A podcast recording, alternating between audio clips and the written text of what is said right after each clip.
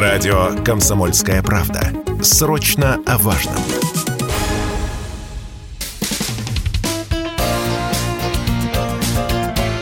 Говорит полковник.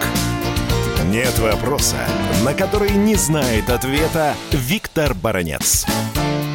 Разведка НАТО иногда говорит правду. Вот в данном случае она сообщает, что в море на испытание вышла новейшая э, российская атомная подводная лодка «Белгород». Э, чем она больше всего интересна? Да тем, что она является носителем беспилотного подводного аппарата «Посейдон». Это очень интересная и грозная штучка. Я назову только некоторые, подчеркиваю, только некоторые ее параметры. Длина этого подводного дрона больше 20 метров, диаметр почти 2 метра. Посейдон способен двигаться на километровой глубине, куда не достают даже самые мощные атомные подлодки противника, потому что они ниже 600 метров не могут спускаться, их так просто раздавит. Ну и, конечно, конечно, скорость Посейдона поражает. Ну, если говорить гражданским языком, то это около 200 километров в час. В мире нет такой торпеды, которая могла бы угнаться за этим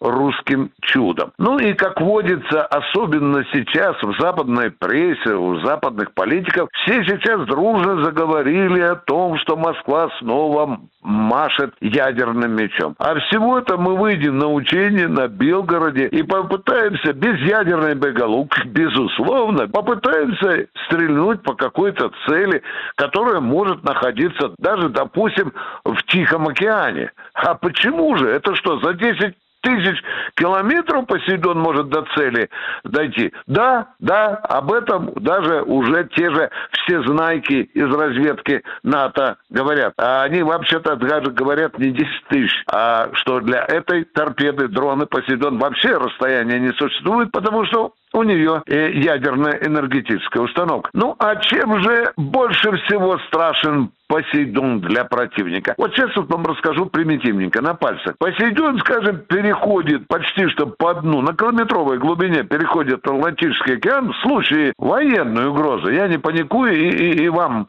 не советую паниковать. Он переходит на километровой глубине Атлантический океан и зарывается своей ядерной мордой тихонько вил где-то у американских берегов. И там ждет боевой команды. А нужно будет, когда нам нужно будет ответить супостату, если он нападет ядерными средствами на Россию, тогда в далекой Москве, очень в большом подземелье, на главном, в главном штабе, в запасном командном пункте главного штаба ВМФ, кто-то нажмет красную кнопочку, и этот Посейдон взорвется у берегов Америки. Э, я никого не стращаю, я вам просто рассказываю доказывают теорию вопроса. Ну и что тогда? Тогда поднимется волна высотой 500 метров, полкилометра, и смоет все, что будет на ее пути, если там будет, конечно, равнинное место. Вот считайте, что все на расстоянии там 500 километров от побережья, все будет снесено на пути гигантской волны, которая поднимет Посейдон. Виктор Бородец, радио «Комсомольская правда», Москва. Говорит полковник.